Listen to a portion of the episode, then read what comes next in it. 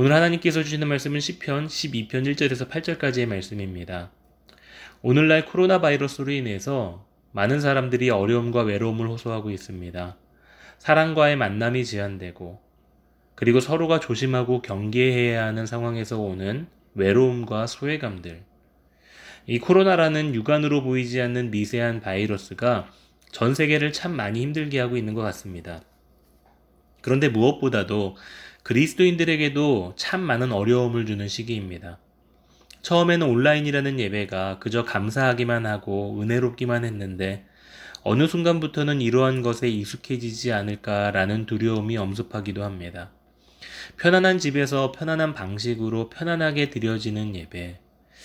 사실 내가 조금 불편하더라도 하나님이 편하게 받으시는 예배가 되어야 되는데 내가 편하고 하나님은 불편하게 생각하게 하는 예배가 되지 않을까 두렵기도 합니다.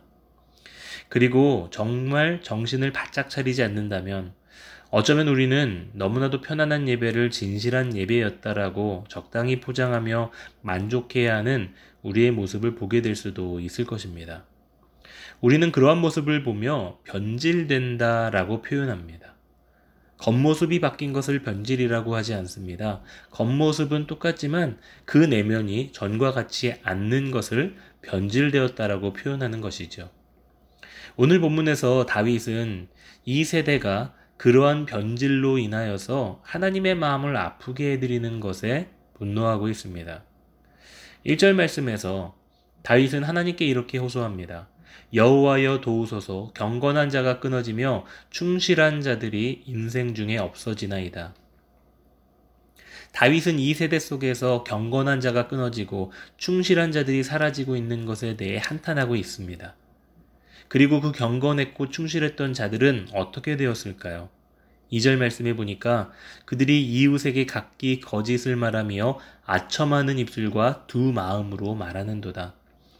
경건했고 충실했었던 사람들이 지금은 거짓과 아첨하는 입술 두 마음으로 살아가고 있다라고 이야기합니다. 그들도 처음에는 하나님 앞에 정직했습니다. 순전했습니다. 그러나 시간이 지나면 지날수록 자신의 신앙의 본질을 잃어버리고 점점 세상과 타협하며 변질되어 갔습니다. 마치 우리의 모습을 보는 듯 합니다.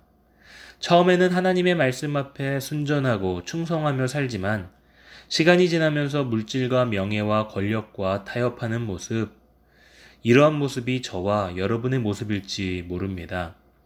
우리 입술은 세상의 문화와 권력 앞에 아첨하는, 아첨하는 입술이 되고 하나님도 섬기지만 물질도 섬기고 문화도 섬기는 두 마음을 품고 있는지 모릅니다.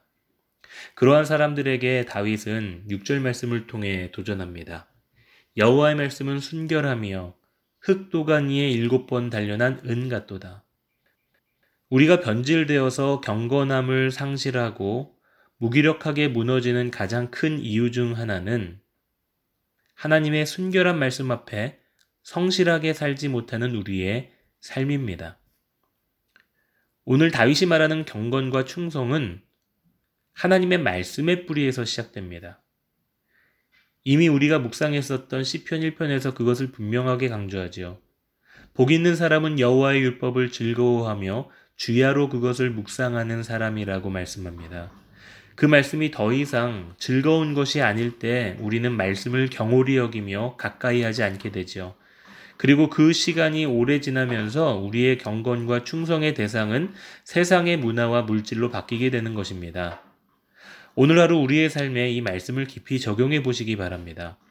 흑도가니에 일곱 번 단련한 은처럼 순결한 말씀이 내 삶 속에 순결함, 정결함, 충실됨이라는 열매로 나타나지 않고 있다면 우리는 우리에게 주신 첫 마음과 첫 사랑을 잃어가고 있는 것입니다. 사도 바울의 말처럼 경건은 모양으로 정의되는 것이 아니라 능력으로 정의됩니다. 그리고 그 능력은 하나님의 순결한 말씀의 뿌리에서부터 시작됩니다. 사랑하는 성도 여러분, 우리의 마음이 변하지 않도록 말씀 앞에 굳건하게 서 있는 하루가 되시기를 원합니다. 경건의 능력으로 살아가도록 순결한 하나님의 말씀을 즐거워하며 주야로 그것을 묵상하며 사는 이 한날 되시기를 주님의 이름으로 축복합니다.